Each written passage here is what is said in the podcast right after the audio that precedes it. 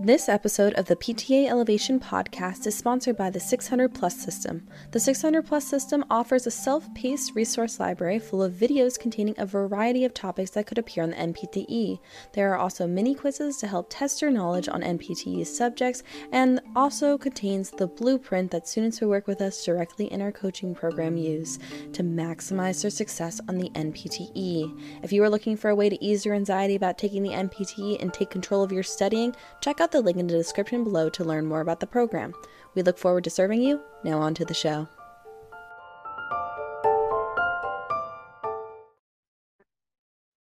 All right, guys, let's go over ankylosing spondylitis. This one can be a little tricky because it's actually a rheumatological condition that affects the musculoskeletal system. So it kind of trips people up. People get a little confused. And um, let's get into it so I can clarify everything. So this is what the condition looks like. Essentially, what's going on when it comes to the anatomy, it's affecting mainly the spine, and so that's why we it's called spondylitis, or yeah, our spondylitis. And so what we'll see is that a normal spine has our you know our normal lumbar curvatures with some uh, lordosis in the uh, lumbar spine and then some lordosis in the cervical spine with a normal kyphosis in the thoracic spine and kyphosis in the um, sacrum. So what's happening here is that the intervertebral discs are starting to become inflamed, which is the itis, and then they start to fuse together into what is called this bamboo spine. So you can see this better on this picture here. Um, and you can see it's just all fusing together into one giant straight line. So it's happening a lot in the lumbar spine because that's where the most mobility happens in the spine. So you're going to see fusion of the intervertebral disc, the zygapophyseal joints, which is just the facet joints, and then um, deep into the sacrum, we see that the SI joints, so the sacroiliac joints, are going to be fused. And then we'll see also the costovertebral joints will be fused, which remember they need to be able to move around and expand for breathing. So that's why we see that breathing is affected with this condition because if the if there's fusion where the uh, costal heads are starting to articulate with the uh, spine, then we can't expand our lungs and expand the ribs because the ribs got to expand for the lungs to expand. So it's kind of stuck. So it ends up becoming almost a little bit more restrictive with the lung disease. You also see flexion of the hips and the knees.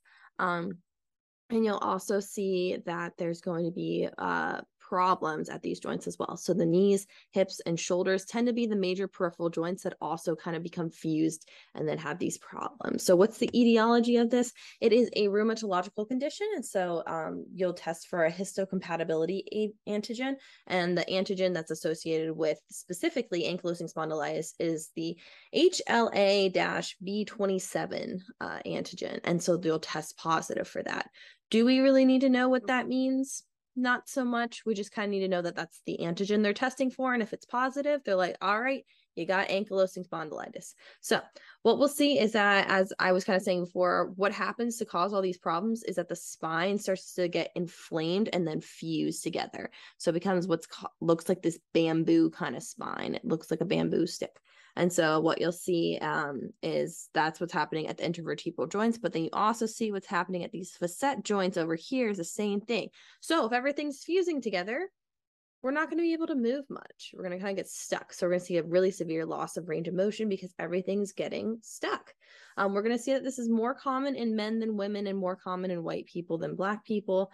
Um, we'll also see a peak in- incidence of this starting to occur between 20 and 40 years old. So unfortunately, it does start to affect younger individuals, which is really not fun. So that's kind of the background information about ankylosing spondylitis. So, what does it specifically look like?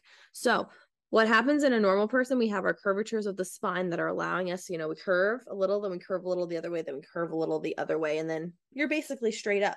What happens with ankylosing spondylitis is the back starts to get really flat in the lumbar spine. And so then if even if you do this right here, so sitting at your desk, so like normally you have like this you know, curvature. If you flatten out your back, so basically do like a posterior pelvic tilt, what's going to happen is your shoulders round forward in order for you to stand. So let me even like stand up. You can see this. So if you if you tuck your pelvis under and flatten your back, you're going to hunch forward like that.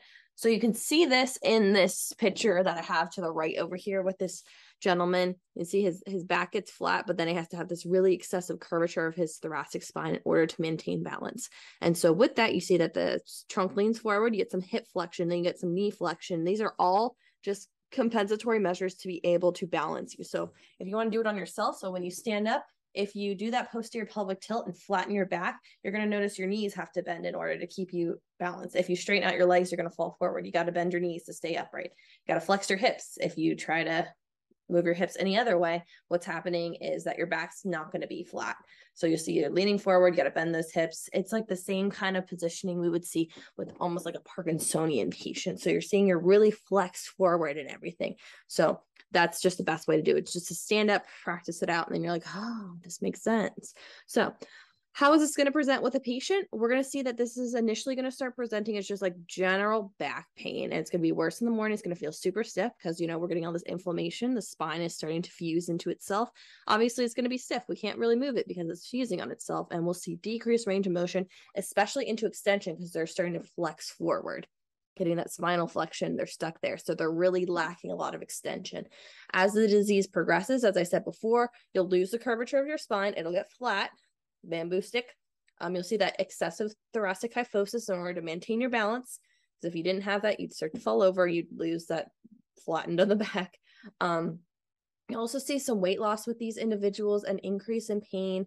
Um, you'll see a lot of just fatigue and everything like that. So they're just not feeling great.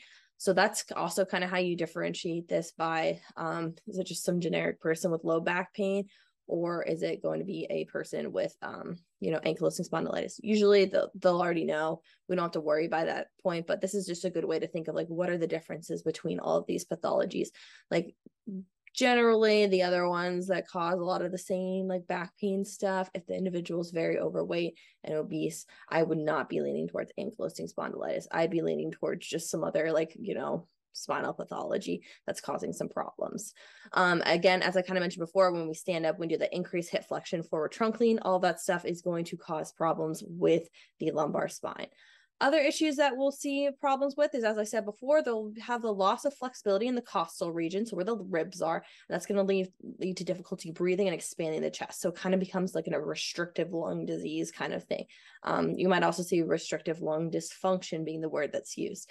We'll see pain in the peripheral joints because they're also starting to fuse. So like the hips and the knees and the shoulders are going to have problems as well. So just generally, this person, their whole trunk is just really stiff, doesn't move, and it's painful. So what are we doing? Um, just be aware of whatever medications they're going to be on. It is a rheumatic disease. They're going to be on some sort of rheumatological medication, such as a DMARD. So it's a disease modifying anti-rheumatic drug. It's um the main one that's used for like a lot of these is going to be methotrexate. So I put that on here. If you see methotrexate, think rheumatological disease. So remember when we see medications, we're like, what are we using it for? Rheumatological diseases are wild. Rheumatologists have like big brain energy. There's so much crazy stuff going on with all those rheumatological conditions. They know what they're doing. We get them on the back end to work on exercise. So just be aware of the medications they're on if they have any side effects and just kind of check with that. The big thing is for the boards to know is no flexion. So this is contrary to all the rest of the spondies. So like spondylosis, spondylitis, spondylolisthesis, spinal stenosis, all of those you want to flex ankylosing spondylitis, you do not want to flex. Flexion based exercises are contraindicated. Also, high impact activities are contraindicated. You want to want to do wind sprints with this person, no box jumps, nothing crazy like that, because the joints are already inflamed and falling apart. If we're going to put more impact on those joints, it will just straight up make the uh, condition worse. Do not overexert this patient with excessive exercise. We want to do energy conservation techniques, pacing activities. We don't want to do too much with this patient um, because it's just going to exacerbate their symptoms and make it worse. Same thing with like fibromyalgia and stuff, other rheumatological conditions. Don't overdo it with them. Their body can't handle it. So, what are interventions that are going to help? Aquatic therapy is like the best thing because it's easy on the joints. They can move, they can work on range of motion. It feels great, and they'll be more compliant to show up. Aquatic therapy, if you see like ankylosing spondylitis and you're like, what's the best intervention for this patient? You see aquatic therapy. As long as it doesn't say aquatic therapy, flexion based exercises, you are good. That is the option to choose.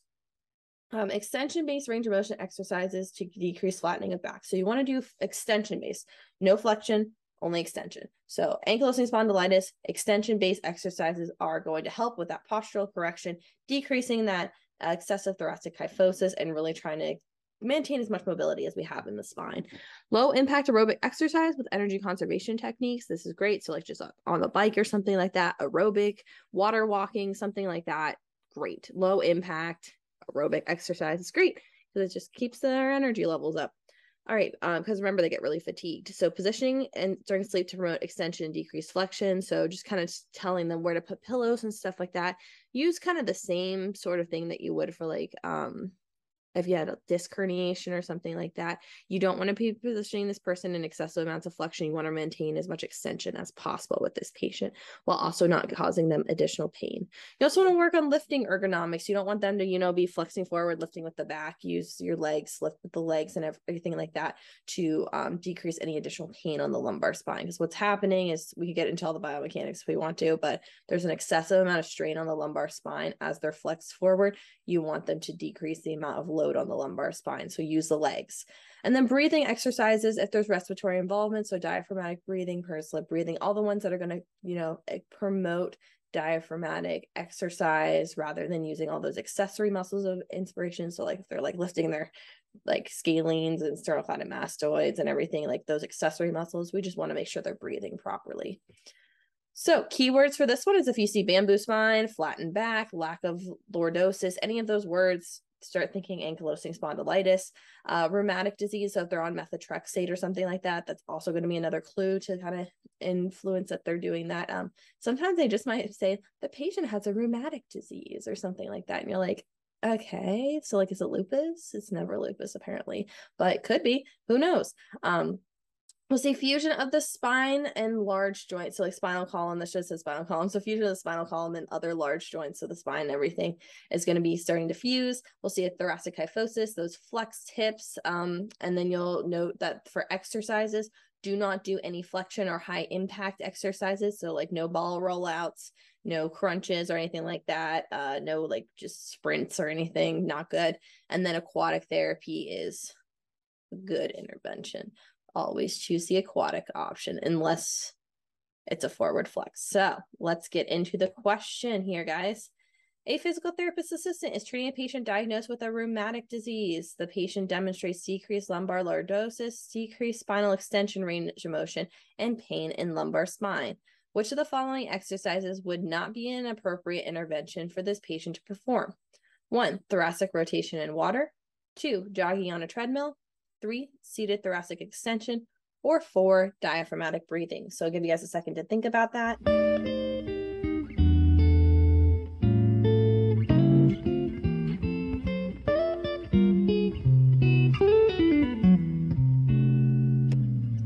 Right, guys. So the answer is jogging on the treadmill. So we do not want to do that with this patient. It's too high impact for them um, considering what's going on with the patient. So you might think uh, jogging is not that intense. For this patient, it might be really intense. Remember when we're talking about the impact of running on the joints, like we talked about, like walking is like every step you take is like one times your body weight kind of thing. When you start jogging, you're up to like four times your body weight. And then when you start running and sprinting, it's like seven to eight times your body weight hitting through the ground up into your body, into your joints. So we don't want to increase the impact. So thoracic rotation in water, working on the rotation of the spine, that's good. We just don't want to do flexion. So literally any spine general range of motion besides flexion is good.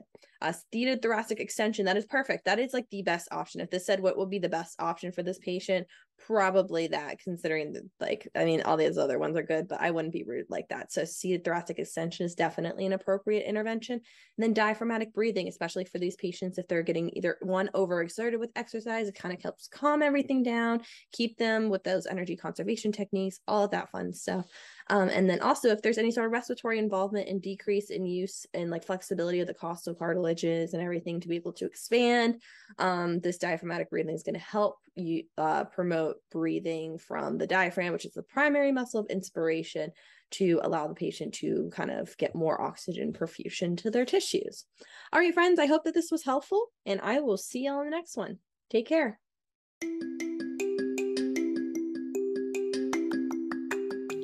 Thank you for listening to this episode of the PTA Elevation Podcast. We look forward to continually serving you as you embark on your journey towards becoming a licensed physical therapist assistant. We thank you for your continued support and we'll see you in the next episode.